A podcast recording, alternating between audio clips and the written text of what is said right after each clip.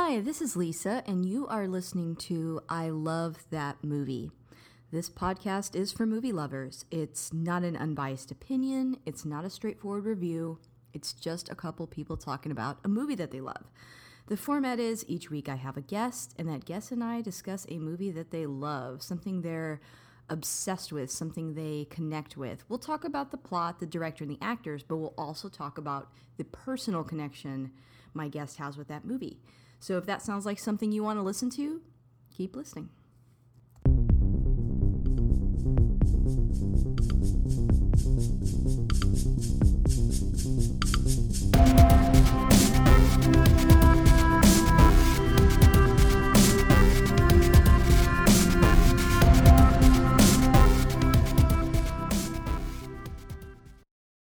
This is Lisa, and if you want to catch up with me on Twitter, you can find me at ILTM Podcast. I'm also on Instagram. I Love That Movie Podcast. And we have a Patreon. That's patreon.com/I Love That Movie. This show is always free, but if you want to support us on there and keep the lights on, you can. And you get a weekly bonus episode of my ramblings of what I've been watching that week. So a lot of times I get questions like about certain TV shows or movies that are more current. And that's kind of where you can find that content on there. And I want to take a moment, or blah, blah, blah. I want to take a moment to thank my top patrons, Chris Balga, Jeff Widman, Michael Cross, and Philip Barker. Again, thank you guys so much for keeping the lights on. I also have a website, ilovethatmoviepodcast.com. And if you like this episode, please join us for the after party. On Fridays, I'm hosting a live session where we recap the episode, and then we usually just delve into the genre. So like this week, we probably talk about what did I miss on Princess Mononoke episode, and what other anime movies do I like? And we just basically hang out and chat in there. That's on Get Vocal. And the link to that will be in the show notes. We also have Discord and Facebook groups, so look for us on there too. And I have a new guest with me here today, but she's not new to me. She's a personal friend. I've got Jenny Pennington on the show. Hi, Lisa. Thanks for having me. I really appreciate it. And hopefully I don't mess this up too bad. Yeah. I'm sure you won't. I feel like you really love this movie, and I'm excited to talk about it with you for a number of reasons that I will get into. But so Jenny, why don't you introduce yourself a little bit to the audience before we go forward? Okay, so hi, I'm Jenny. I am a all-around nerd. I do cosplay. I do aerials. I spend a lot of time on my couch watching movies, especially these days. Briefly thought that I might actually go into the industry, and then was like, nope, I have too fragile an ego for that. So quickly noped out, but just really enjoy watching things and enjoying things and nerding out about stuff. So very professional background, obviously. Awesome. Oh yeah, well, you know, I also have a very professional background. My story is similar to yours in that, you know, I cosplay and I watch a lot of movies, and there ends my qualifications, so you're in good company. So Jenny, my guest always picks the movie.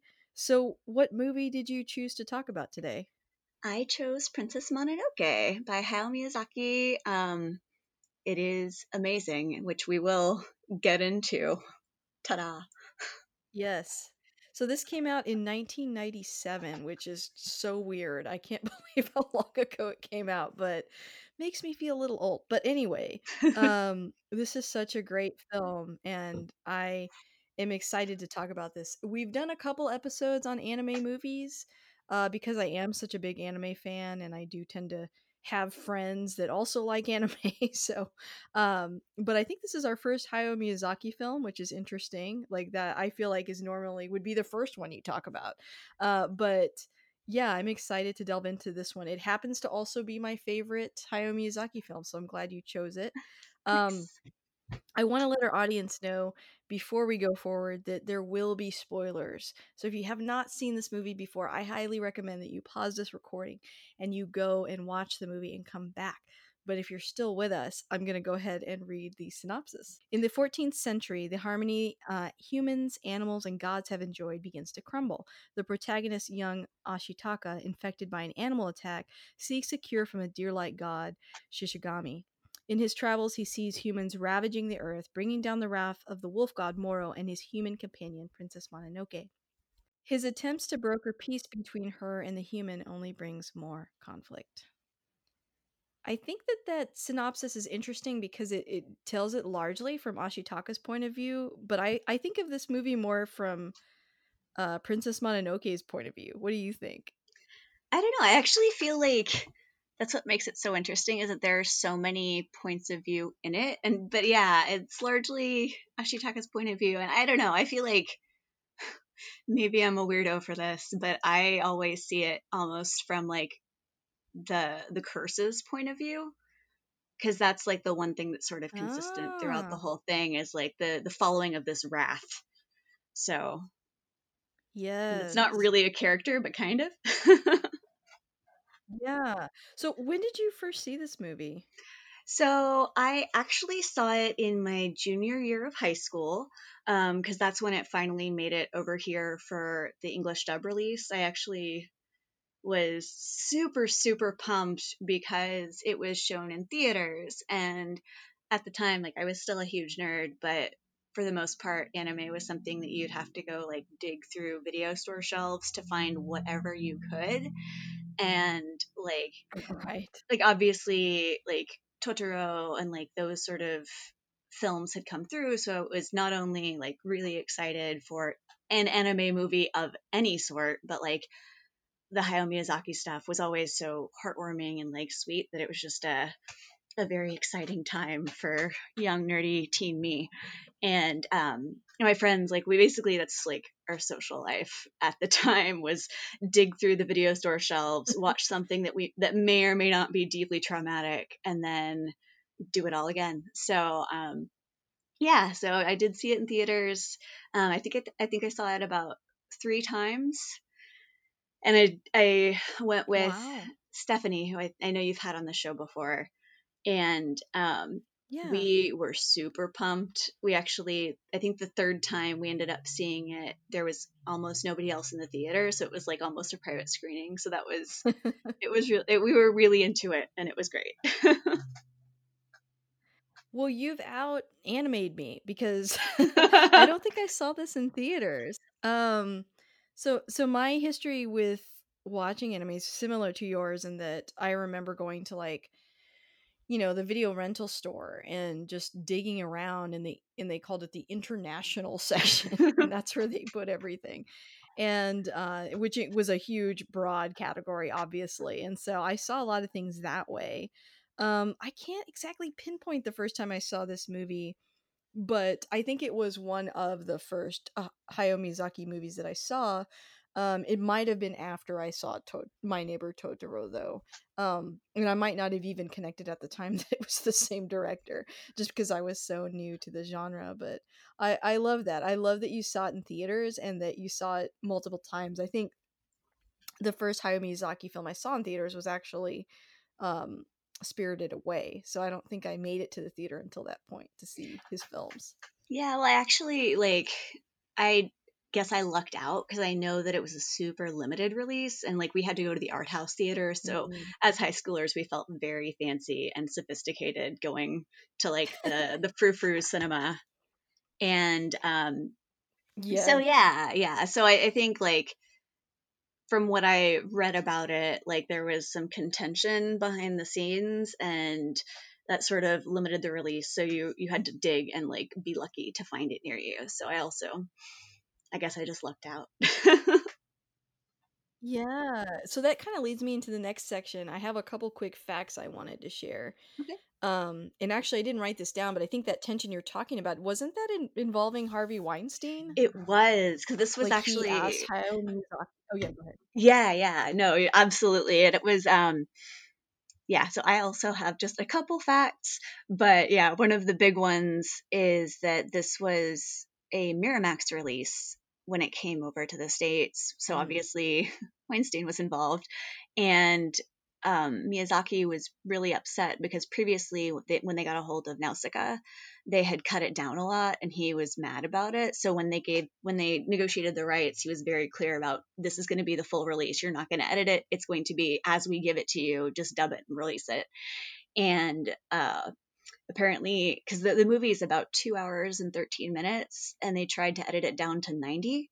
So that's like significant plot cuts. And Miyazaki just walked out of the meeting and was like, no, we're not doing that. And apparently later the producer ended up sending a sword, a katana that said no cuts on it. And that was the end of the discussion.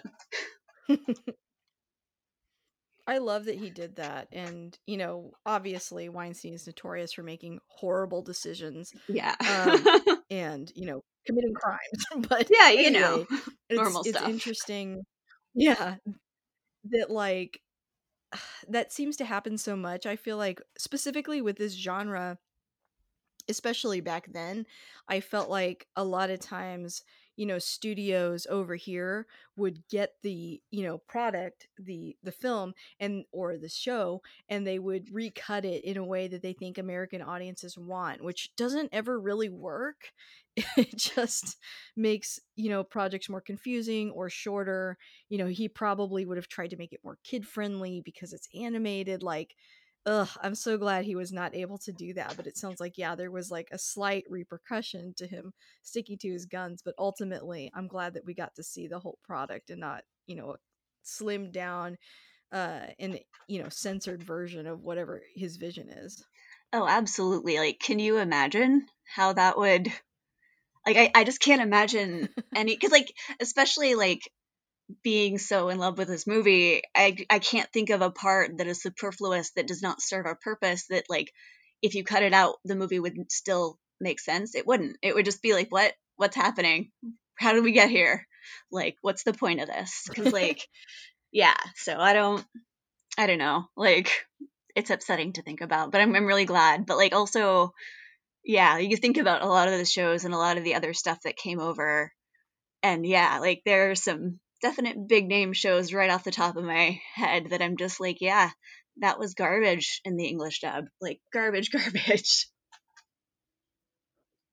I think that's something too, like nowadays there's kind of a controversy around being pro subtitle or pro dub, you know, and I recognize that some of those things are true. Like if you're pro sub only, well, that leaves out people with, you know, vision problems or vision limitations, so I understand that, or people that may have learning challenges and things like that. So you know, I think those criticisms are valid, but I also think that you know sort of anger towards dubs comes from a place where back when these first started coming over, there was a lot of editing and then often changing the script to try to make it sound more, you know, quote unquote Western or quote unquote American. And that's where some of that animosity comes from, I think, that kind of bleeds over into today and sort of, you know, gets sort of miscast sometimes as elitism. But really, I think it's born out of, you know, wanting to see the original intent that the,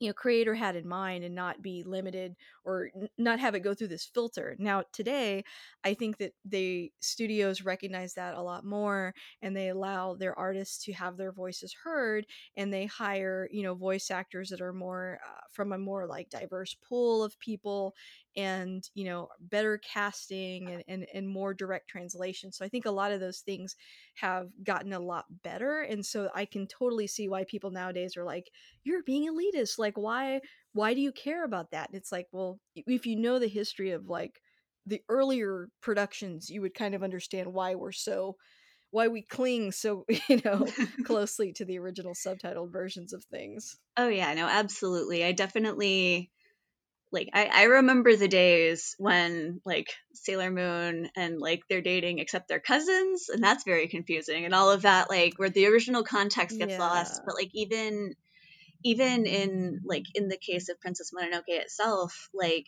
it's Americanized so that people understand it, because I also think, like, there are references in the original dialogue that just wouldn't make sense to us, because like you were, and I am completely going to space on what it was called, but when you were reading the description earlier, the Shishigami, I think it was, I hope I got that right, but that, yes, the deer god is its own specific thing, but they changed the translation to that to forest god so we'd understand what that means, because like that's definitely That's an actual word that Japanese audiences would understand, and we would have no idea what that is. And actually, the princess's name is not Princess Mononoke. Mononoke means vengeful spirit, or not spirit, but vengeful and like upset.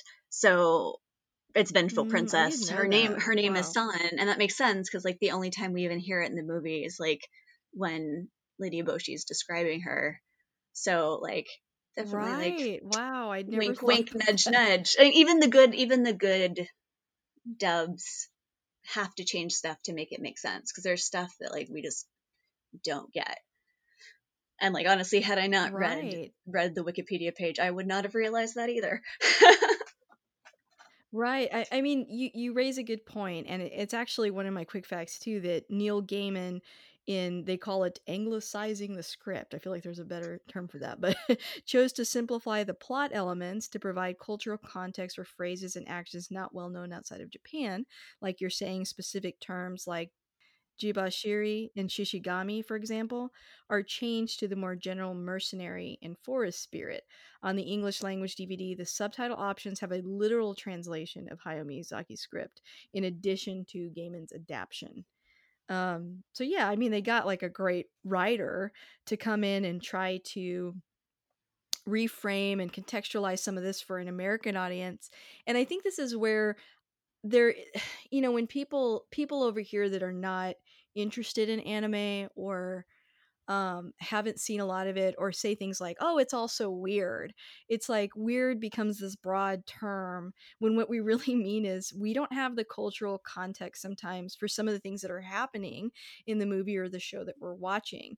And I think sometimes we get tempted to just dismiss it as strange instead of, you know, maybe sticking around and seeing where this goes. And you know, certainly this movie, if you're starting with this one, there is a lot of stuff that there's a lot of world building that you're not like aware of that's already a part of Japanese culture.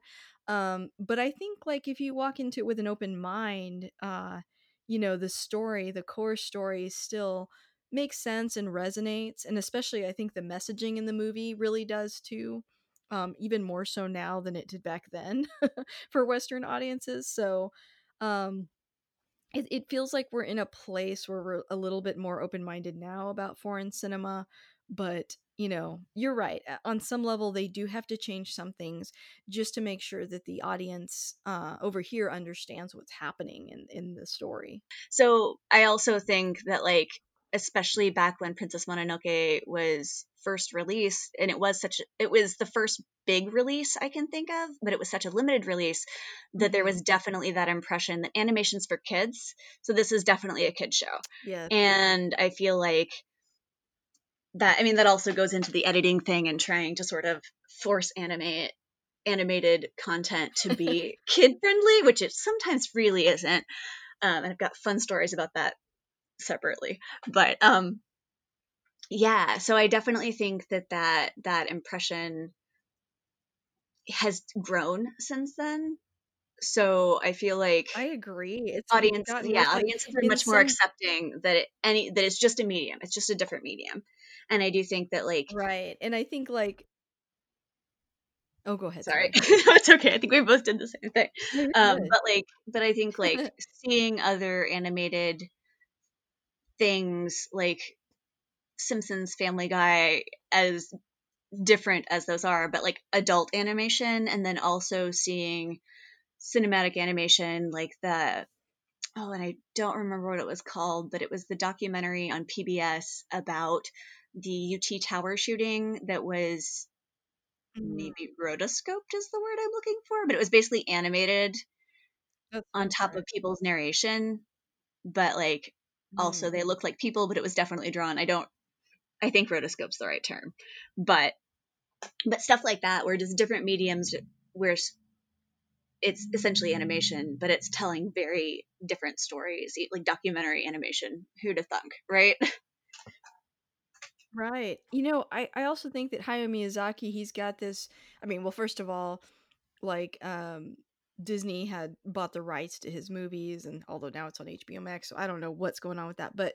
you know, people called him like the Japanese Disney, which I think there's a lot of movies he made that are very kid friendly, but then movies like this are not. I mean, they are in that I think children can handle them, but there's definitely, I mean, it depends, because there's a lot of violence and it, you know, there's some serious stuff that happens in this movie.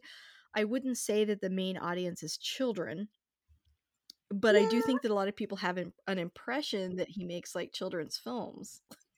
I'd agree with that, but I also, it's one of those where I feel like he doesn't cater to children, but he definitely makes them where a kid can process it. Because I definitely, yes, and obviously not like a very young child, but I do think like a kid could watch this and get it. They'd get the concept. They'd get, maybe they wouldn't pick up all the nuances of this specific movie, but I do think that like, that's why Miyazaki is so good, is because his stuff's so layered that there's a lot going on. And even I agree, even in like Totoro and like some of the more kid friendly ones. But I just think, yeah, he's got a wide breadth of content within it. This is words is hard. He addresses a lot of different audiences with the same content, whereas Disney was definitely catered towards I'm creating a fantasy for kids. So. Exactly. I think you described it perfectly. I agree. The other couple of things that I had was that director Hayao Miyazaki. I did not mean that. Director Hayao Miyazaki personally corrected or redrew more than 80,000 of the film's 144,000 animation cells. Yes. So this, I got a story, like just a little story, but yay, go for it. So I actually was lucky enough to visit the Ghibli Museum in Mitaka, Japan, and Mitaka, Japan. And one of the coolest parts of that experience for me was there is an entire room where it's floor to ceiling, the original drawings just tacked up on the wall. And wow. So seeing awesome. That work up close, and yeah, like, and I'm just like, I am not surprised because they literally wallpapered. You cannot see the wall. And admittedly, it's all of his work, but there was a lot of Mononoke in there because obviously he did so much. But I am not surprised that he did that much for that film because, yeah, it was pretty cool. And it's out of an era where things are hand drawn. You know, this is the last major animated motion picture to be filmed on plastic animation cells, which blows my mind because when I was a kid, I was really into animation. Like there was a point in my life where I thought, oh, I'm going to be an artist. I'm going to, you know, draw animation. And then, of course, things started becoming digital and I was like, well, I don't know about that. I'm not great at that. But you know, kid me was really fascinated by, you know, painted cells. And one reservation I had moving to like flash animation or, you know, things that were easier to do was that you lose all that detail. And I think that's part of why this movie ages so well. Like it's from 1997, but it's highly detailed because it's still that era of hand drawn. And it would take a while for, I think, you know, other types of animation to catch up. Now, again, with Disney being a huge exception, they're always on the cutting edge, but I just mean for like other films that are not Disney. But yeah, that's so cool. I'm so glad that you got to see that. I would love to see that. Yeah. Well, and I think that that's part of what gives this movie and like slight, I'm going to start over. And I think that that's what really sets this movie apart from his other subsequent classics is that it just has so much soul because of the art behind it. Because like, don't get me wrong, I love Spirited Away. I love Howl's Moving Castle. I'm on Ponyo, but it's very pretty. And I think that like, there's just something about Princess Mononoke that just grabs you because it's so real in a way that the others aren't the same. It's less shiny. I agree. I think it's more serious.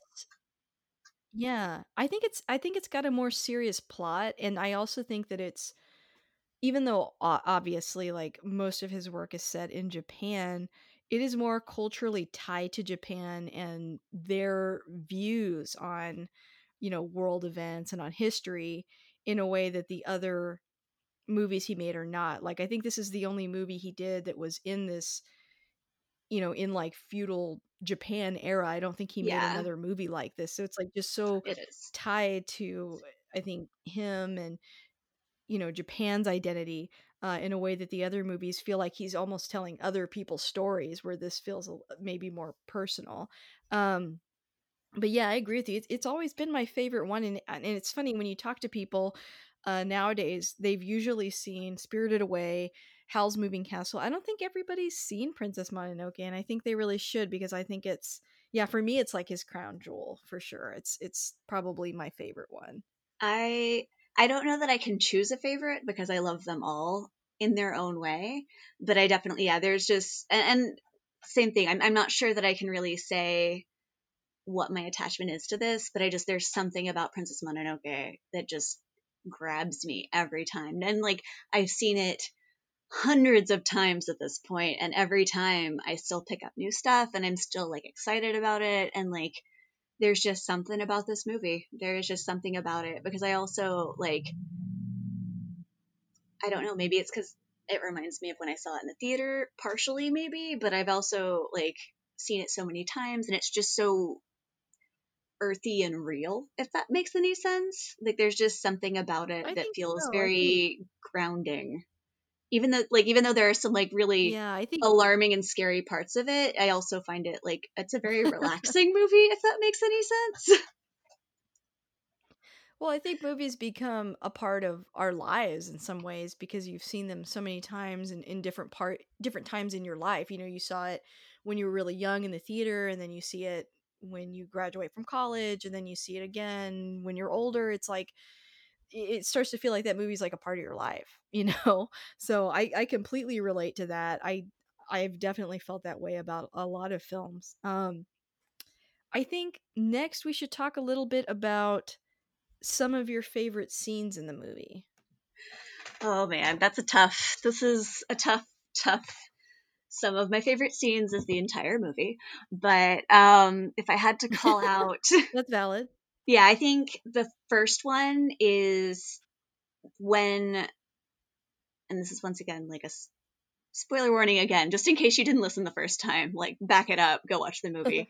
But when all the Irontown people get knocked off the cliff when Ashitaka finds them, and then so it's that scene where he's first in the river, and then the following scene where they're going through the forest and they see the forest spirit for the first time, because it really feels like you're there. And I think that's part of why I love this movie so much, is like the characters are great, the story is great, but just look at the backgrounds, look at the details, and like the tiny little like nothings that happen throughout the movie. Because like, and I the forest scene, I think is probably like, the first forest scene is probably the best example of it, because as the little Kodamas are like running up the roots and all that stuff, you really get to see like they put in all this moss on these trees, and look at those tiny flowers, and there's like, oh look, a little dragonfly went by, and it's like completely translucent, and like how did they even animate that? But like there's just so much packed into that scene, on top of just the wonder of like you're seeing the spirit realm for the first time, and it's just so beautiful. And I definitely want to go and just float in that lake for a while.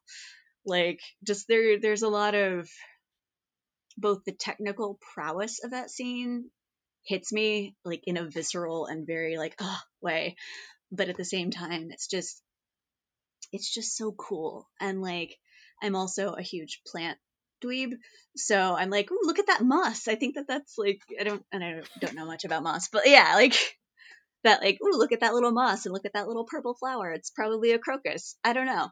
But that sort of like being able to see those details up close, and like the dewdrops on the moss, and like I'm rambling off, I'm going off, watch out.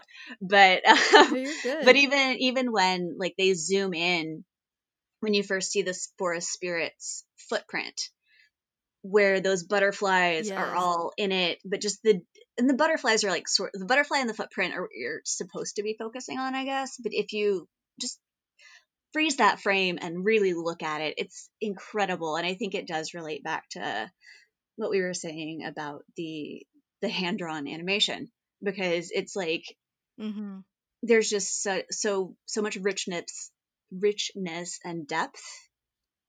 And it really comes through. Mm-hmm. Like, I don't know. It's just, it's a really incredible scene.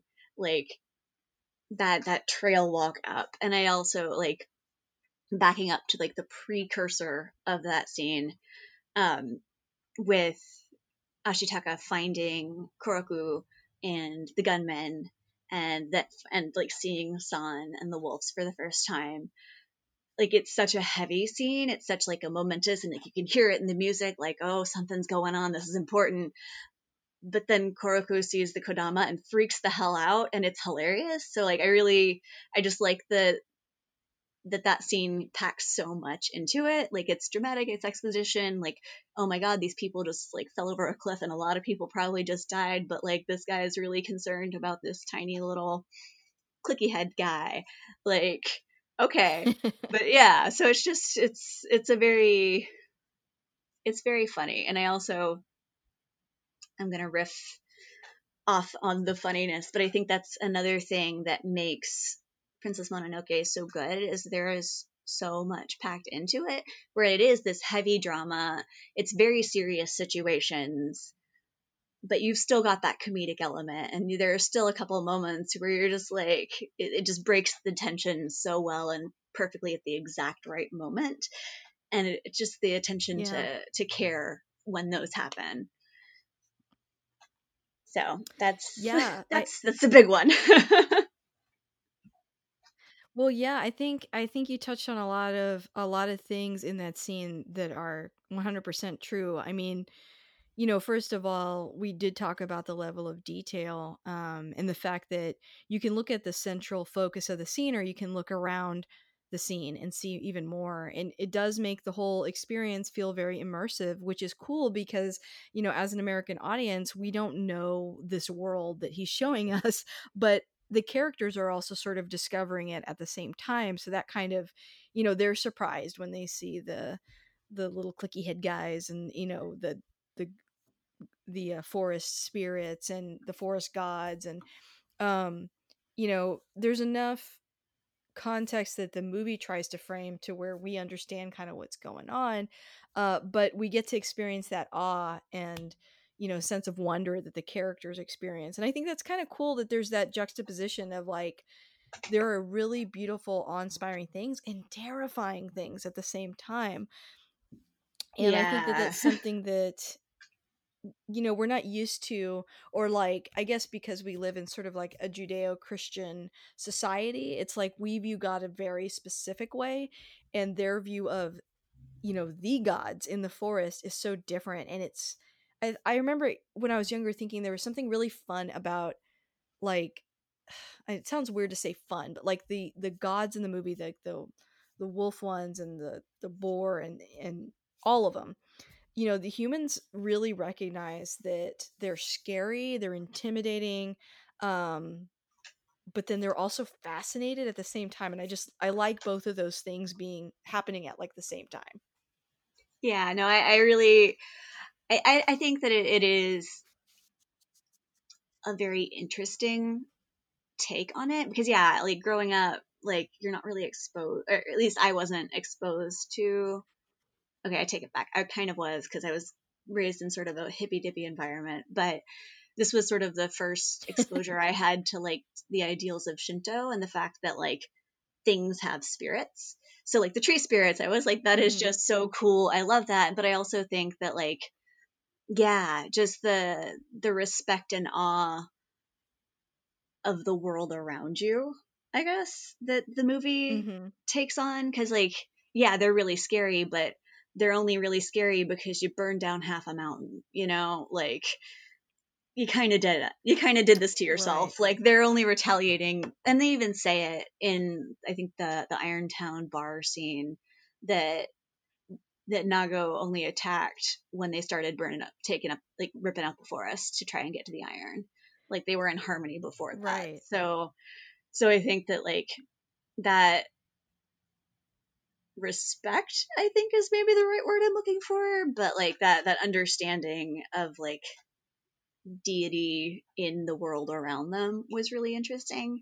And I liked hearkening back, or hearkening, who am I? But like going back to that scene where they're climbing into the forest for the first time, like they talk about like, this is, we shouldn't be here. We're not supposed to be in this place because this is obviously like full of magic and like, this is a god place. You're not supposed to be here kind of thing. So I thought that was a really interesting part of the scene too. And like, even though at that point I'd never been in a natural environment that made me just be like, wow, to that extent, like I respected that. And I understood like, yeah, there are just certain places that you're like, there's something just unreal about this place. There's an energy about this place. So I thought that was really well conveyed through that whole scene too. There's a lot going on in this movie. The messaging of the movie I really like, and I think as I've gotten older, have respected even more, and I think audiences now would probably gravitate towards this message more, but it feels like, you know, there's a couple things going on. Number one, you know, an environmental message with, you know, the Iron Town moving in and destroying the forest and upsetting a balance that's there. You know, previously, I think it's implied that people were, like you're saying, in awe of, respectful towards the forest and realizing that like we have our own domain, they have their domain, and then on some level we share, there's a relationship there. But I think the idea is that it's sacred and that it's, you know, needs to be maintained. But with the Iron Town moving in, it's destroying that, upsetting that balance, and literally getting rid of, you know, those creatures that live there, which I feel like is, you know, a metaphor for deforestation, but also a metaphor for, I think, Western thoughts and ideas changing Japan, or even you could compare it even to like Westerns when, like, you know, we talked about in Once Upon a Time in the West, when the train comes into town, it alters the landscape, it changes the dynamic in the town, the cowboy way of life goes away, everything becomes, you know, more structured. As Japan starts to, you know, quote unquote modernize, things are changing, the landscape is changing, the structure of their society is changing. And you see a lot of anime with that message about sort of like returning back to nature and, you know, not pushing this type of progress and the bad things that come along with it. And I think the movie does a really good job of showing how, you know, the evil that's happening because of Iron Town, but also how the humans aren't necessarily all aware. Even though they're participating, they may not completely understand, you know, why what they're doing is so toxic to the forest.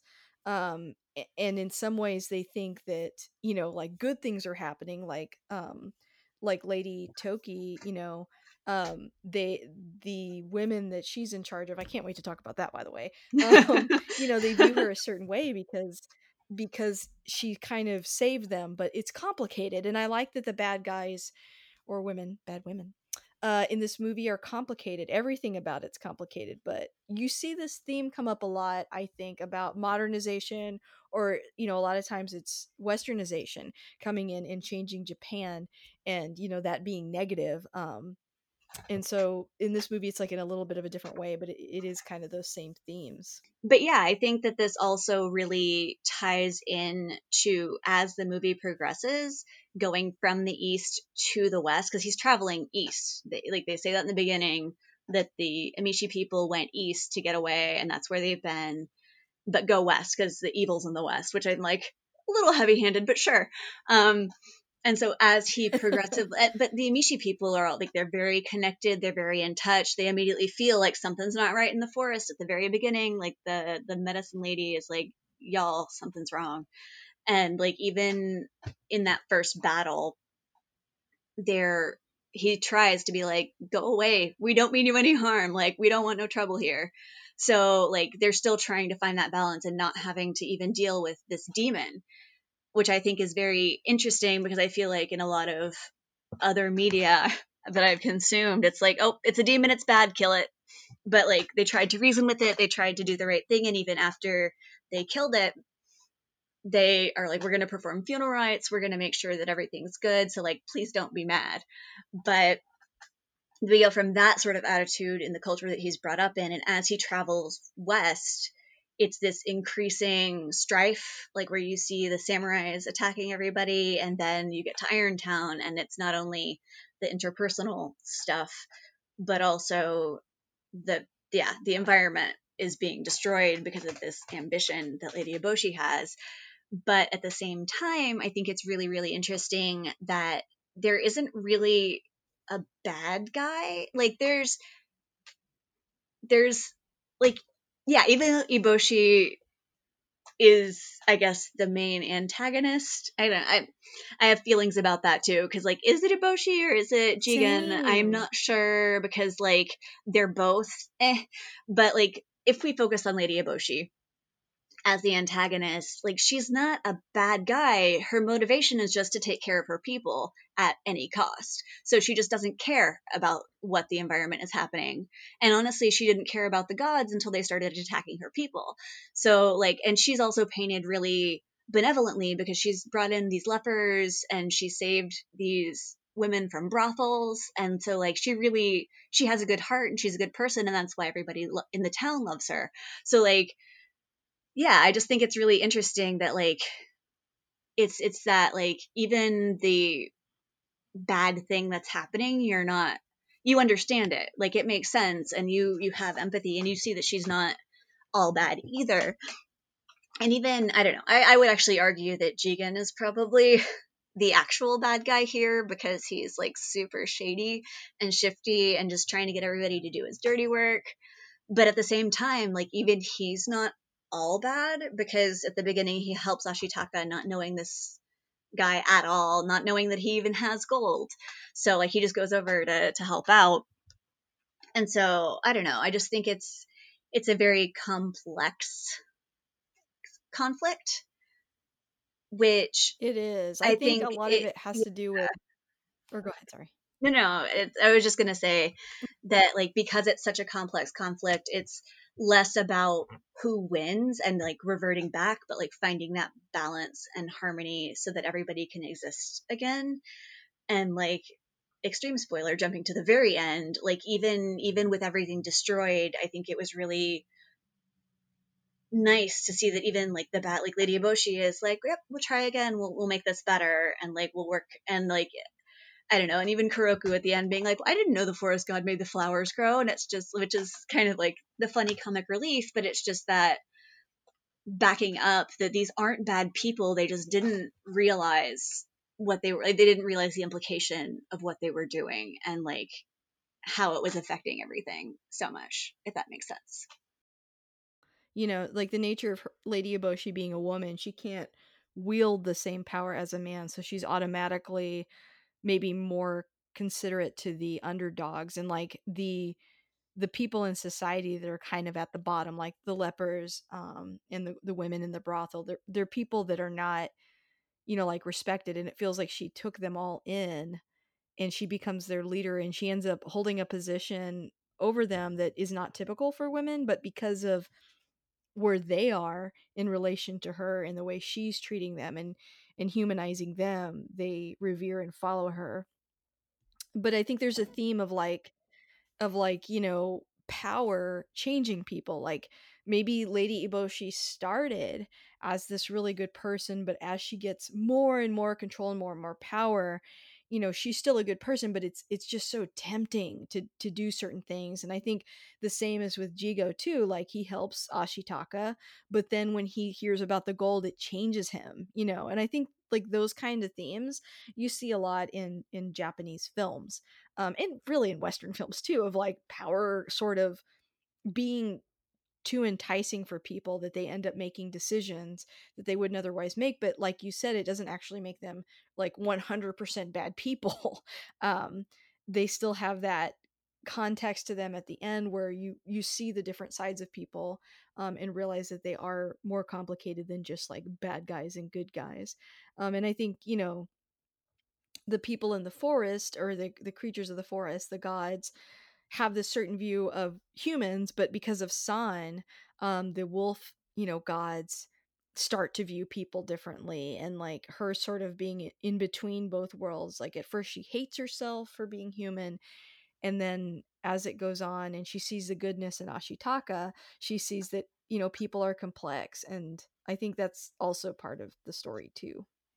Yeah, I definitely would agree with that. I think San's battle with her humanity is a really interesting part of the story, but I don't know. I really feel like, I don't know, the whole see with eyes unclouded thing was a really interesting take because, yeah, like if, especially if you as the viewer following Ashitaka through this story try to do the same as you watch the movie, I think like it definitely lends to that. Like there's no bad guy, really.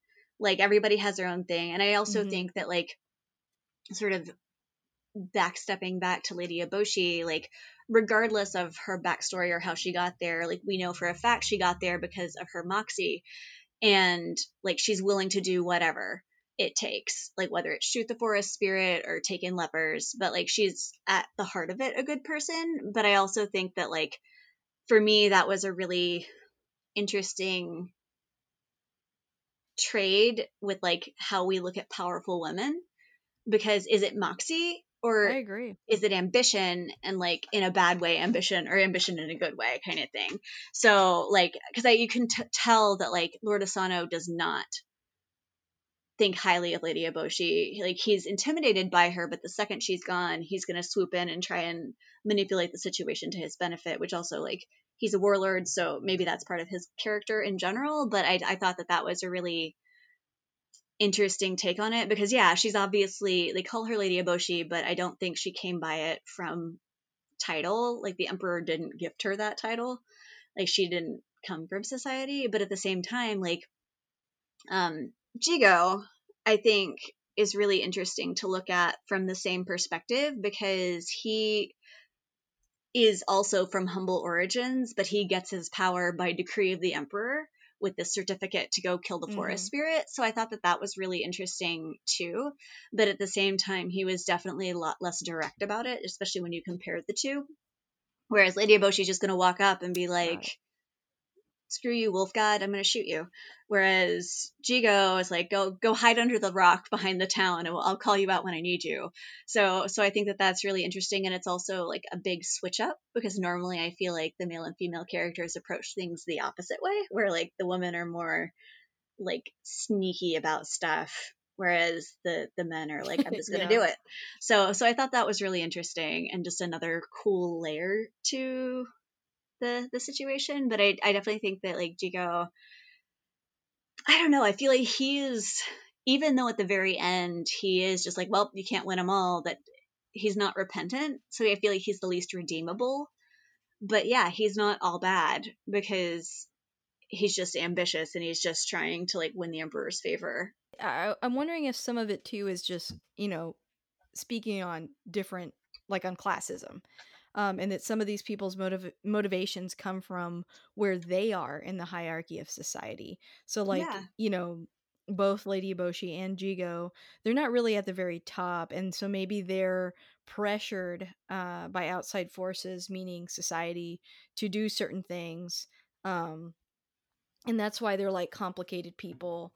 And even like the soldiers, you know, and the people in the town, they could make them look bad too for destroying the forest. But kind of like you're saying, it's like you end up feeling sympathy for them. Like, hey, these people are just trying to survive and they're definitely doing the wrong thing, but I don't think they're aware of it. And it's like a lot of what's driving their ambition is just their place in life, and how can they get to a better place in life. And, you know, they get lost sort of in that, but at the same time, it's hard to blame them for wanting to move up.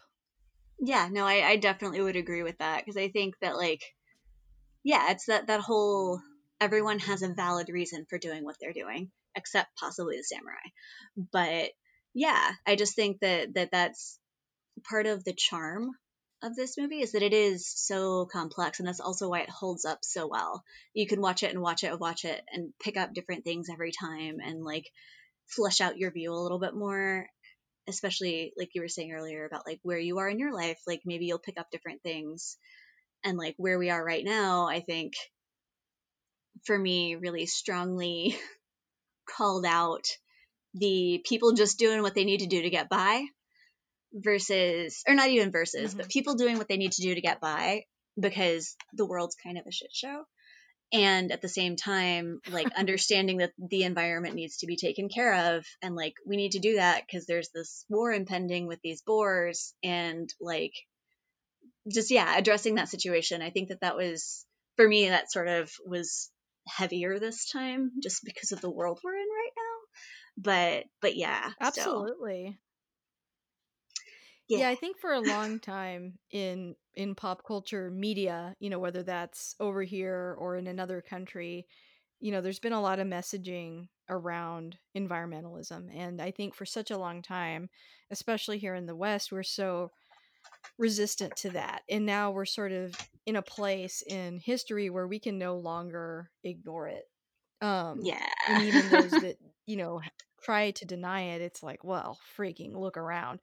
Double hurricanes. You know, so it's, I mean, come on. Right. It's, yeah, I just feel like people are now more open to these this kind of messaging about, you know, getting back to nature, about there being balance, about, you know, our responsibility, our role in this world, and how we change the landscape and how we change the planet that we're on. So yeah, I think a lot of that does hit harder for me too. I don't think when I was younger I really connected with that message a lot. I just thought of it as like, oh, they're destroying the forest and the forest doesn't like that because they live there. But now I'm like, oh, I get it. So, you know, it definitely changes as you get older for sure. I want to talk a little bit about Ashitaka's cursed arm and, you know, that whole concept and what you think that means in the context of the film. Okay, so yeah, the arm I think is its own character. I do think that it's the rage and the anger of at everything that's happening in the world, because like at first, like it, before it's his arm, it's all over Nago. And then he touches him and he transfers that, and he curses him with like, I'm mad and you're going to carry my anger on your arm. But then every time Ashitaka gets mad or has like wrath or anger, his arm like wigs out, but also the mark grows. And I actually, like, this is a good tie-in for another one of my favorite scenes, which I'm like, maybe this makes me a bad person, but it's just so funny for me.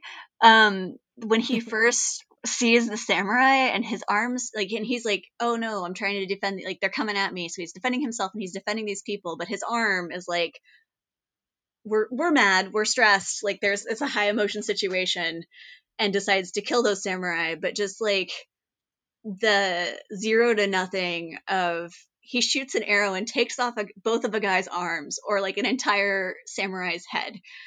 And I just thought that that was really like, whoa, this is serious, because like you don't expect it, especially if you've seen Miyazaki's other work. I've never seen anything like that in any of his other movies. So it was definitely like, whoa, what just happened? But also almost comedic, if that makes any sense. Because it's just like, it's so extreme and so exaggerated, and like the cross section on those arms is just so shocking. But I also think that like, yeah, like it just shows the strength of the arm, that obviously like that's not something that a normal person could do, because right after, the other samurai on a horse was like, oh, it's a demon, because normal people don't take people's heads off when they shoot an arrow at them. So I think that sort of ties back in just the enormity of this wrath being that's attached itself to his arm, if that makes any sense. And I think that like as it grows, it's every time he's in a situation of conflict, because like I think the next time that it wigs out after that is when San falls off the roof, or gets shot off the roof, and he jumps down to be like, y'all back off, nobody should be fighting. And his like, and it manifests into a whole like translucent snaky thing. And I think that that's probably the most heavy-handed indication of it in the whole movie. And I think like that's where everybody really gets like, oh, that's what's going on. But then after that, you see him, after being shot and recovered, like he looks at his hand and sees that not only has the forest spirit not healed him, it's grown. And so he's like, okay, great. And then he just sort of embraces it. But yeah, every time he just lets that anger and conflict boil over, it gets worse. And then at the very end, like, they're both covered in it, because it's just like the conflict between, I guess, like the forest spirit and them, but they do the right thing and just let go of this and understand that, like, the world's different and, like, we have to find this balance now. So I think that, I don't know, the character arc of the arm, I think, is really interesting. Yeah, I think it's a lot about the destructive nature of rage, and like that mm-hmm. scene you're talking about where he kills people almost unintentionally. It's sort of like a metaphor for, like, when you're in the state of rage, when you're giving into anger, there isn't any reason.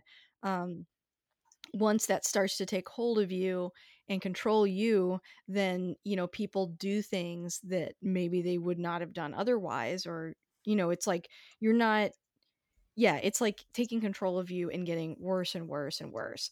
And like, I think his view of humanity shifts so dramatically after he's cursed, because, you know, mm-hmm. when he gets cursed and he sees what happens and he's forced to leave his village, they're like, hey, you got to get out of here. Like, we don't want to, I mean, essentially his village was like, we don't want to be infected with that rage and anger. We want you to leave. Well, and they definitely, and so he has to go. I was going to say, they just definitely, even when he first gets it, everyone's like, don't touch it. Don't touch it. It's cursed. There's something wrong with it. Don't touch him. So just adding on. Sorry, go ahead. And they're very closed. Oh, no, you're fine. And they're very closed off from the rest of Japan. I mean, to the point where they're like, you have to leave. You can't tell anybody where you're from, and you can't ever come back. Yep. And he just calmly does it. And, you know, as an American audience, I think we're like, what in the what? Like, why is this happening? But then by the end of the movie, you see the destructive nature of the curse that he's given, and you kind of get it. You're like, yeah, it's like once he crossed that line, even unintentionally, his original village is like, you just can't stay here. Like, you've crossed into different territory, and we don't want to be a part of that, and we don't want to be infected by it. Quite literally. And so he leaves, and he thinks that, like, okay, I can spread this message of, like, hey, this is bad, and we need to stop doing this. We need to stop effing with the forest, because, like, this is what happens. And it's something that he's trying to convince everybody of the whole movie, and including San. And, you know, he's trying to emphasize that there needs to be found, like, a middle ground before this destructive rage takes over, and I don't think it's really ever truly understood by everybody until the very end. But yeah, no, I agree. The arm is like that. That was another thing that, like, when I first saw this movie, I was like, wow, that is so interesting and different from what I've seen in movies before. So it was definitely like my first time seeing something like that, like a curse being. Instead of, like, over here, I feel like a curse is, like, almost always, like, metaphorical, like, oh, well, you'll die young or something. In this case, it's a physical thing that we can see. Yeah, well, and I also think that, like, and this, like, didn't occur to me until you were talking just now, so thank you for this, but I also almost feel like the curse is that the rage and the anger of the outside world, like, travels all the way to this isolated village, and yeah, he's basically, his life is ruined by this outside world's rage, because he has to give up his entire life, and he, like, didn't do anything to deserve it, but just things are so bad that they spilled over and infected him. And the village was like, yeah, you're tainted by the outside world. You got to get out now. So I thought that was a really, absolutely, that was a really cool little thing you just pointed out there. Yeah, because I think you see that a lot in, you know, anime, this idea about the outside world sort of corrupting, you know, the society. And it makes a lot of sense, I think, from a historical standpoint, too, because for a long time they were sort of closed off from a lot of other countries. And so you kind of understand how that, especially the dramatic change that the country is, you know, has made now. It's like, it's understandable that some people would feel like, hey, let's return back to how it was before, you know? And I think that theme comes up a lot in a lot of film that I've seen from over there. So another of the arm scenes that I wanted to talk about, which is, I think, possibly the funniest portion of the movie, just because it's in the middle of such a dark part. It's when, and it's So it's when Ashitaka is writing to get help from Lady Eboshi for Irontown, and the samurai give chase and they shoot Yakul. And like, Yakul is definitely my favorite character in the entire movie because he's just such a good boy. But so you get that rage, and you see like, you basically just shot my dog kind of thing. But just, he annihilates those samurai. But it's that scene where those last pair are riding at him. He shoots the guy's head off, and the other samurai doesn't even let go of his bow. He just about faces and nopes right out of there. And it just like, it's such a serious scene, but it's so funny. Because like, same, I would absolutely just be like, nope, can't do that. Nope. So I don't know. I thought that was a really funny juxtaposition, just in context of the arm discussion, that those two, I don't know, for some reason, whenever his arm hulks out and decapitates people, I find it funny, which maybe that says bad things about me, but you know. But I think that's so shocking. Yeah. It's so shocking, but it's, the violence comes on so quick. It does. And then it's gone. It's just so weird. Like, I don't know. And so there's that scene. And then I'd probably say, and it's one of those where, like, I don't know if it's really a favorite scene, but it's a scene that sticks with me every time in an unsettling way, is the battle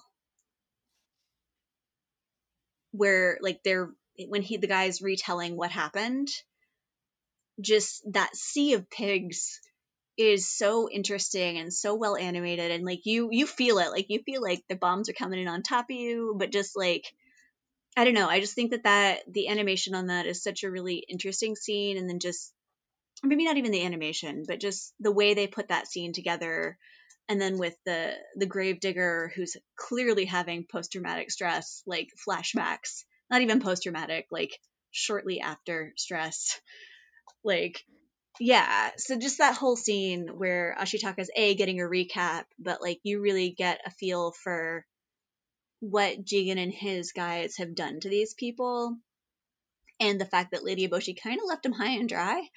But I just think that that's a really cool scene. And they also, like, you see San charging up like with the pigs and, or the boar. But I don't know, I just think that that's a really cool scene.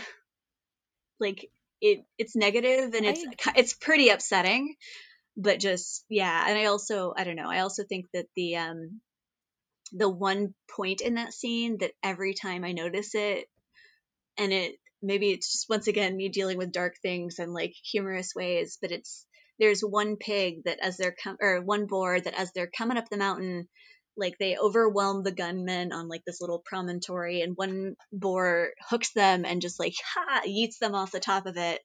And I don't know, that always really sticks out to me, and maybe not in a funny way per se, but I just always notice it as like a very pronounced, like, man, those guys just got chucked off that mountain pretty aggressively.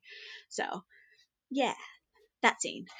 Well, I think the movie, I think that the movie is making a statement about war and violence, right? Like, there's violence in the movie when Ashitaka's arm gets out of control, but this is where we really see the most violence, and it's really ugly, and it's, you know, there's a cost, and people are lost in this violence. And I don't think you see that a lot, especially in animation. So I think it's a scene that really sticks with you, because and even sometimes some war movies, it's like, they glorify, they're almost like propaganda for violence, or it's like a fun part of the movie. Yeah. But in this case, actually, like, it's very well done and very well blocked. Mm-hmm. Yeah. And like, this is still that, but at the same time, there is like this big cost at the end. And it feels like it's driving home the point about rage and violence in the movie itself. And I always like that. I always like when directors and storytellers are able to sort of weave in like, hey, you know, this is exciting, but you know, violence is bad, and here's why, you know? Yeah. So, well, like, it's almost, yeah, I like that scene a lot. It's exciting, too, but it's stressful, because I also think that, like, yeah, you feel bad for the men, but I honestly, just the sheer number of dead boars is always really overwhelming for me in that scene. And it makes it that much worse. Just like these I mean, admittedly, they are like massive, but just these piles of dead animals, people are animals too, but you know what I mean? Just like this, I feel like it really reinforces the scale of it. And also just seeing the boars like fall off when they get exploded. It's just very visceral, I guess is the right word, what I'm looking for. Cause yeah, it's just the way they do that. And then I don't know, I feel like it also really sets up the next scene with, oh shoot, what's the guy's name? Hold on. The boar god, not the god, not Naga. Starts with an A. Gotta scroll through. Okkoto, Lord Okkoto.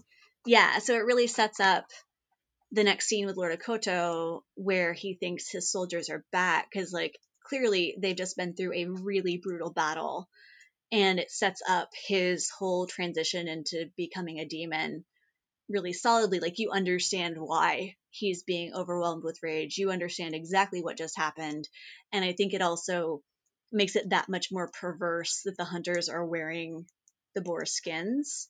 And like, aside from the objective creepiness of like the weird floppy people boars, like, ooh, it creeps me out every time. Like, it's just, it's so unsettling. But I think that it, having seen that setup, really makes the rest of that pop more. Yeah, because I think we're used to seeing animals as, you know, not having their own agency, not having personality, not having, you know what I mean? Like, they're not human. So we're like, oh, they're animals. And so when we see animal skins, we don't think about it. But in the context of this film, we saw them as like, you know, not just living animals, but animals that seem to have souls and animals that seem to have thoughts and motivations. And so later when you see people wearing their skin, it definitely takes on a different meaning.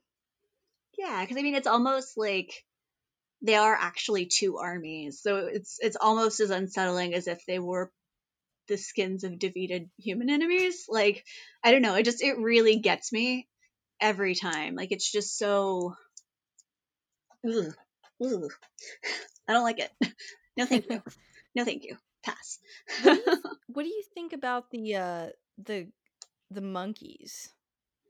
I also hate them. Those monkey gods are very creepy. The red eyes, their voices. Yeah, the apes. Yeah.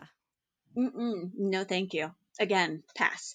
But I don't know. I feel like in that scene, I actually really appreciated the eyes on all of them, because I think it was a really cool way to call out animals versus people, because none of the people's eyes reflect in the dark, but the animals do, because like, and that's like a normal thing. Like, if you go outside with a flashlight, there's like a raccoon or something in the backyard, its eyes glow back. So I thought that was just a pretty cool way to convey all of these animals in the forest and their presence and that they're being displaced. But the actual apes themselves were like, ooh, I don't know, man. It's the creepy slow voices, the fact that they want to eat Ashitaka to gain his strength, and just the fact, I don't know, they are just, it's the slow motion, I think, because they don't move very fast either. And I don't know why that's unsettling, but I have a strong dislike. And like, I don't know, I also feel like that's the one part where I'm just like, screw nature, screw those guys, they can get out of here. Because like, I don't know, for the rest of it, I feel like you're very sympathetic, but like, they're out there trying to plant trees, and I totally get why Eboshi's shooting guns at them, because I'm like, yeah, they're creepy. They're really creepy. Yeah. I agree. They're unsettling, but also a very cool effect and an interesting choice, you know, I guess maybe just making all the different gods have like different personalities. I don't think we've even talked about how what's her name, Gillian Anderson, Moro, has this voice where like it sounds like, I mean, I thought at first it was like just Gillian on two different registers maybe, but I think also meant, do you think it's meant to imply like a genderless quality to that character? I do think so, because I actually, when I first saw the movie, I saw it in the original subtitled, so with the Japanese voice acting, and that character is actually dubbed by a male voice actor. And this was actually a fun fact that I learned, that apparently in Japanese media, wolves are always male and cats are always female, regardless of the gender of the actual character, like voice-wise. So I think that was them trying to get that same characteristic. But had I not known that character was originally voiced by a man, I think I probably would have just taken it as like them trying to make her sound more godlike and ominous and scary, like the boom voice of like, get out of my forest or I'm going to chew your face off. Like, because I do feel like that makes her, she is physically big and scary and imposing, but I think that having a voice that matches up with that was really important. And I think that like their casting was really good on that. I actually think that overall I liked their casting pretty well. There were a couple times where I felt like Ashitaka was a little not as emotive as he should have been, but that's pretty much my only complaint. I definitely I think that Claire Danes did a great job as San. I think it was Billy Bob Thornton that was Jigo, right? Yeah, I like how the casting, they casted actors, but they make them do like cartoony voices, if that makes sense. Like, yeah, it's just their regular voices, and I kind of like that, because I do feel like we do that a lot. Like, oh, you have to have like a, well, you know, what does a little dog sound like? And then people do like a voice. It's not just the actor, but in this case, I felt like they treated the source material like it was serious, and so, you know, no one's really like doing like a silly voice. yeah, I liked that they basically just they acted it just without physically acting it, rather than just like getting crazy. And even, which I feel like it's probably easier for the human characters, but even for the god characters, they did a really great job with it.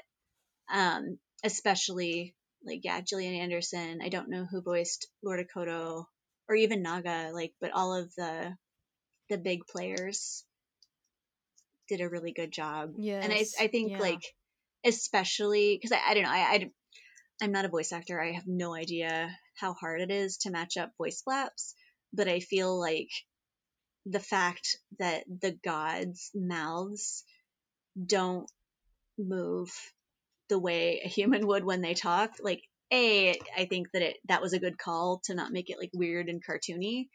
But I think, and even in the Japanese dub, that does not match what they're saying. They just sort of move their mouths around and these voices come out. So I think that must have been really difficult. Oh, interesting. Yeah, that, because it's the same thing where it's just they're just sort of moving their faces, and then, but it doesn't match the way a normal person would talk. Does that make sense the way I'm describing it? You know what I'm talking about, right? It does. I think because they're not human, it's they're communicating, but it's not.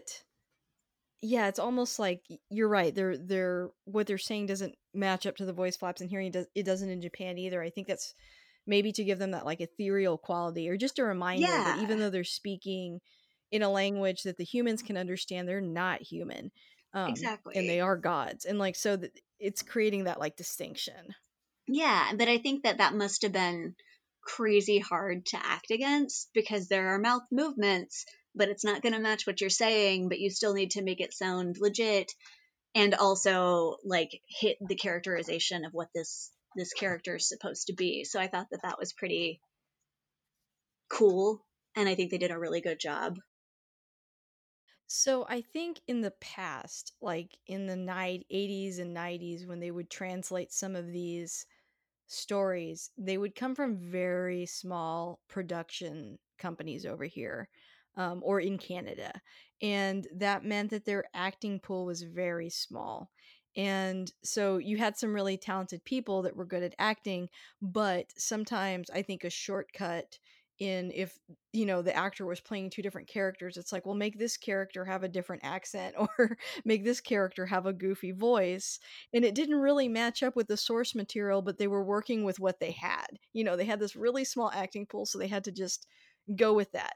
These days, because anime has become so popular over here, those studios are able to pull in a lot more voices, and when you have more voices, you get better casting because, you know, one person can't do it all unless you're Mel Blanc, you know? So yeah, I think what you're touching on, it's not so much, there's no blame on the actors themselves, but I think they were limited by budgets. Yeah. Yeah. I think what you're saying makes a lot of sense.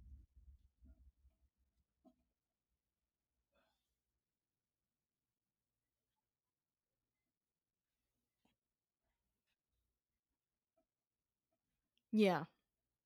I agree with you. I mean, yeah.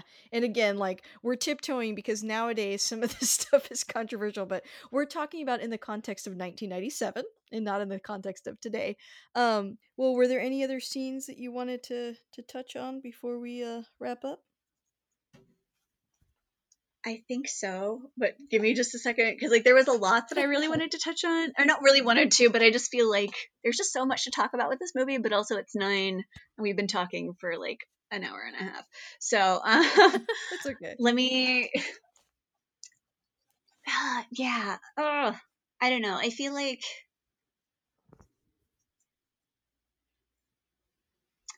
so maybe not scene wise, but I really do want to sort of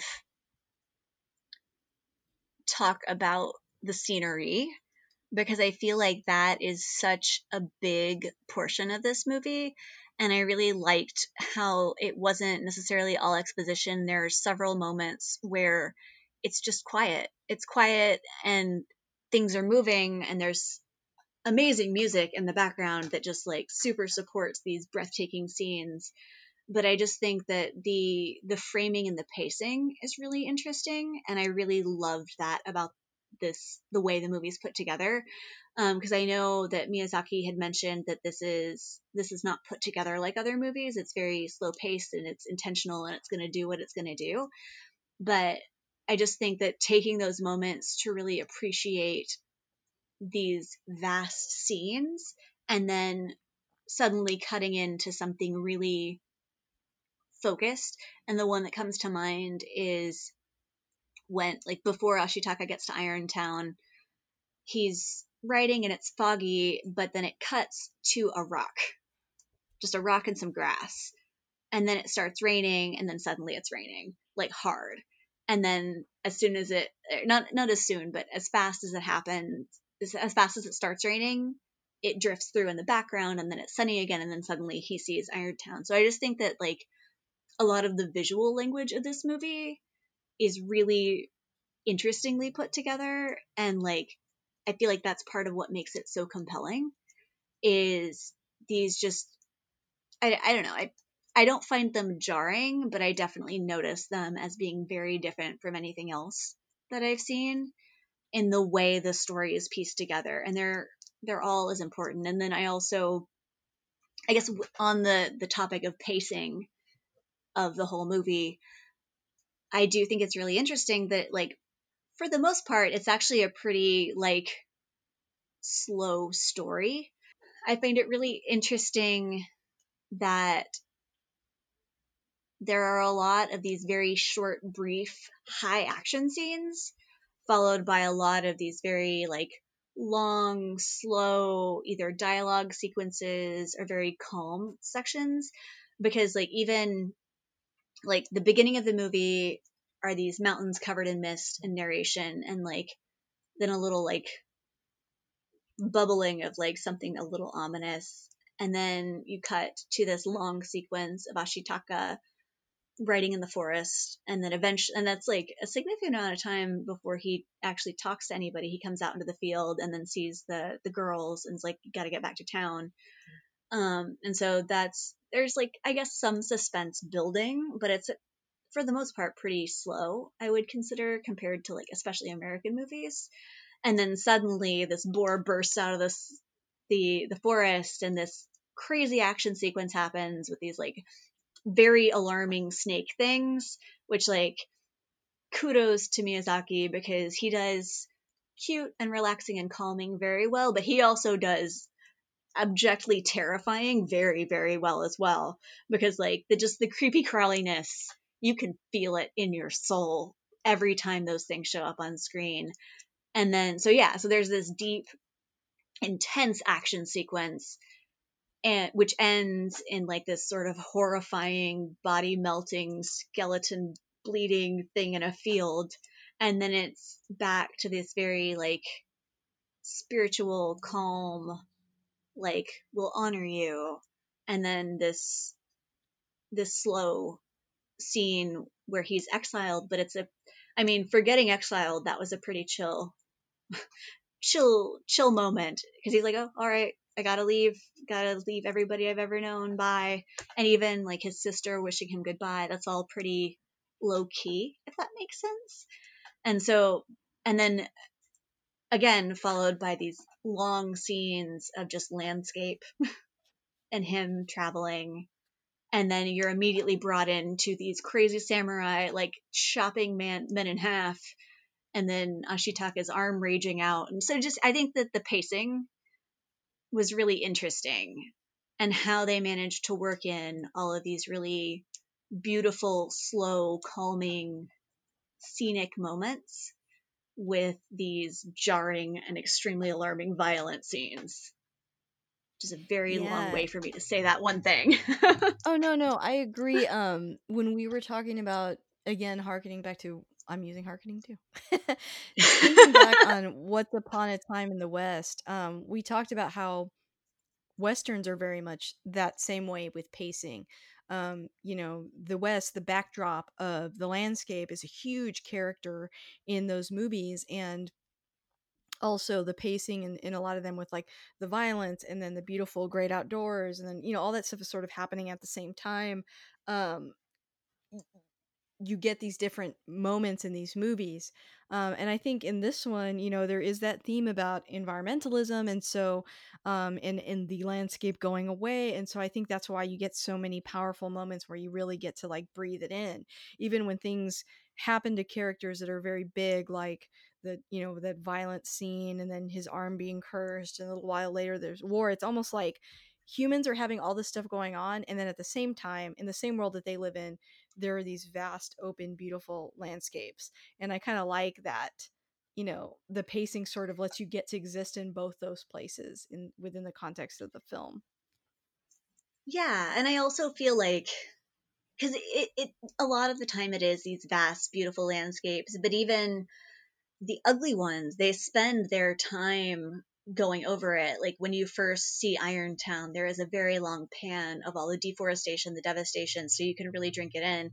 And, like, another one that, since it's the pig scene, we already talked about that. But yeah, that whole where he first arrives and you just get this panorama of carcasses and bodies over this whole mountain. And I think that, like, that stands out even more, that they broke the action pacing of, like, this serious and important stuff is happening to, like, really let those images sink in. So I don't know. I feel like, yeah, the landscape, but also just, like, the pacing and letting you just see what's there.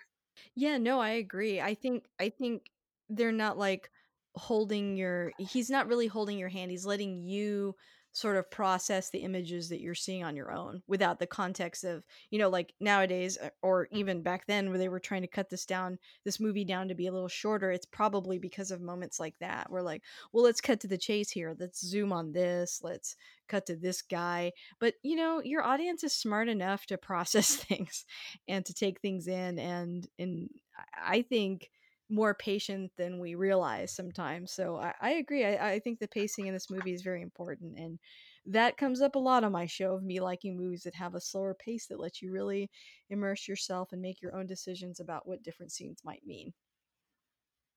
Yeah. And I just think that, like, taking the time to have those really poignant transitions, like the rain one I was talking about a minute ago, like, that really adds to the movie for me. Like, I just having, like, those little moments where they just zoom in on, like, a plant, or they zoom in on the footprint, or they zoom in on the rock with the rain, just like, the different levels of focus, I think, makes it really interesting. And also, it does, I feel like it also gives everybody time to process the movie more, because when there's stuff happening all the time, you miss bits, maybe.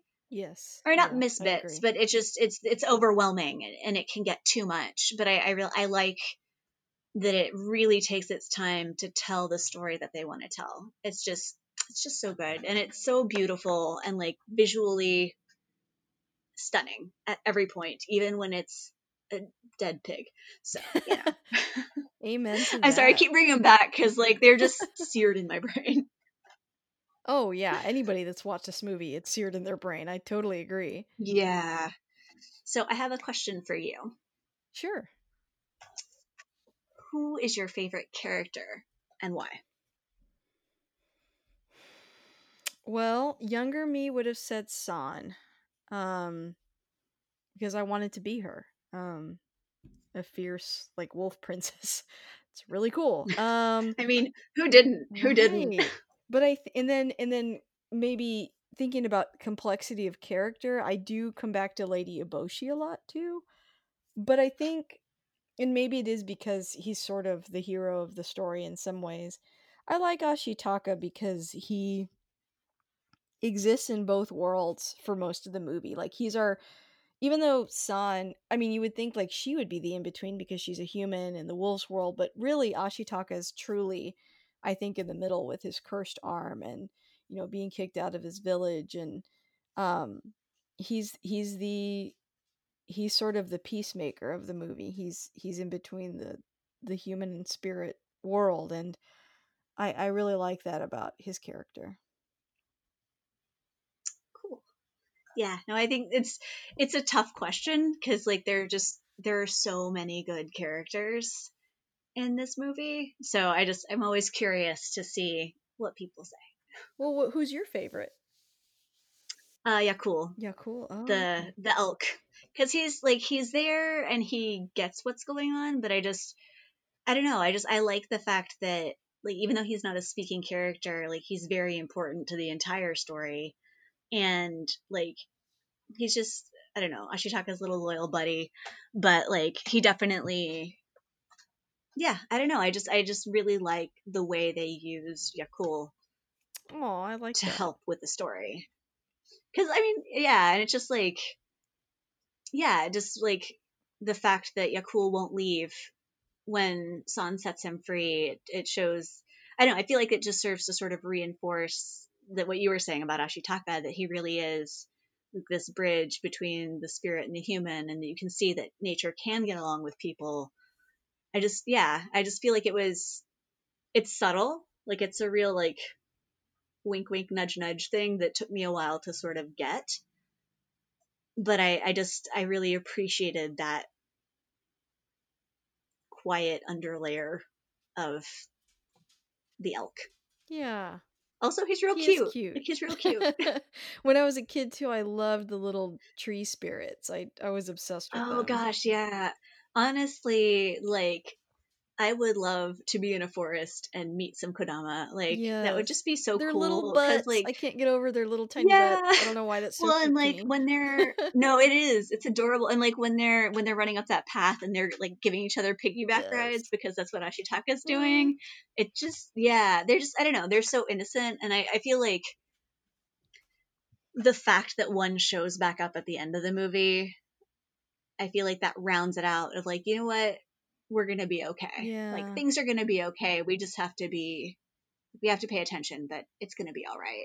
It was very reassuring. Yeah. So I also, they're great little guys. It has despite how bleak things are, it does seem to have a hopeful message at the end. It does. And even like the music, which is something that like I'm hesitant to get into because I could talk a long time, but yeah, the music and the way they support everything with like the soundtrack behind it, that the very end, the music is very hopeful of like, it's going to be okay. And we're all going to come out of this. and like it's bright, it's sunny sounding, and like, yeah, it was just very reassuring. Whereas like the demon music is so like high stress and high anxiety. Yeah. Like I felt like that the whole ending was very much like, and yeah, like I said, with the pacing where it's like, we're calm. Okay. There's a stressful situation. We're calm. Okay. There's a stressful situation. You get a break. Dialogue, action, dialogue, action. So I feel like that bringing it back at the end of like, we had all this crazy stuff, but like, it's going to be okay. We're going to be all right. You can breathe again. Absolutely. So, you know, we've talked about this this whole time. We've been discussing all the things that we love about this movie. But if you had to sum it up in like a sentence, why do you like this movie so much? And why do you think you've seen it so many times? Oh, that's a tough one. Oh, man. I'd probably say because it is so complex. It's visually stunning, and that draws you in at first. But every rewatching, you'll pick up something different. And you'll change your understanding of it. And yeah, it's a very dense, complex movie. So it doesn't get old. Yeah, I can watch it innumerable times and not be mad about it. Yeah, I think if you're a Hayao Miyazaki fan, or you even want to dip your toe into this world, I always say that. You could probably make a drinking game. Many times I say dip your toe. But I do think this is like some of the best showcasing of his work, and it's just such a great story. I've seen it several times. It's a movie I don't get tired of. I mean, I guess if I'm honest, I don't get tired of a lot of movies, but this one in particular I think is very special. And you know, we talked a lot about the multi-layered nature of it. You can return back to it several times and see something new, so I recommend it. Now this is kind of a follow-up to that question, but if you had to give like an elevator pitch to somebody, like, here's why you should see this movie, what would you say about Princess Mononoke? Do you like things that are beautiful and stunning? Do you like things that give you feels? Do you like plants? Watch this movie. I love that. That should be on the back of the movie. If anybody owns movies anymore, that are not digital. But yeah, I agree. It is truly gorgeous. I mean, you know, for a long time I had a hard time with the transition into digital because I did miss these really beautifully detailed animated movies, because I thought you could do so much. The, you know, opportunities are endless if you spend the time, and it's just such a great example of how, you know, all the detail and passion put into this movie makes such a beautiful product that, you know, ages very well. But Jenny, yes. This was so fun. And it's funny that you were saying in the beginning, you're like, I don't know. It's like, you have so many good things to say about the movie. You did such an awesome job. I'm so glad you came on and wanted to talk about it with me. Thank you. Yeah, no, I feel like I had some nerves and cold feet at the beginning, but I mean, the movie's, yeah, but the movie's just so good, and it's so easy to ramble on and on and on and on, because once again, it's such a dense movie that there's just so much to talk about, and I feel like that I'm happy to talk about it more anytime. Yeah, you came to the right place. Well, yeah, this has been super fun. I definitely want to have you back, so you'll have to think of another movie in the future that you want to talk about, but okay, I can do that. Yeah, thanks so much for coming, and you know, thank you for being on. Awesome. Thank you so much.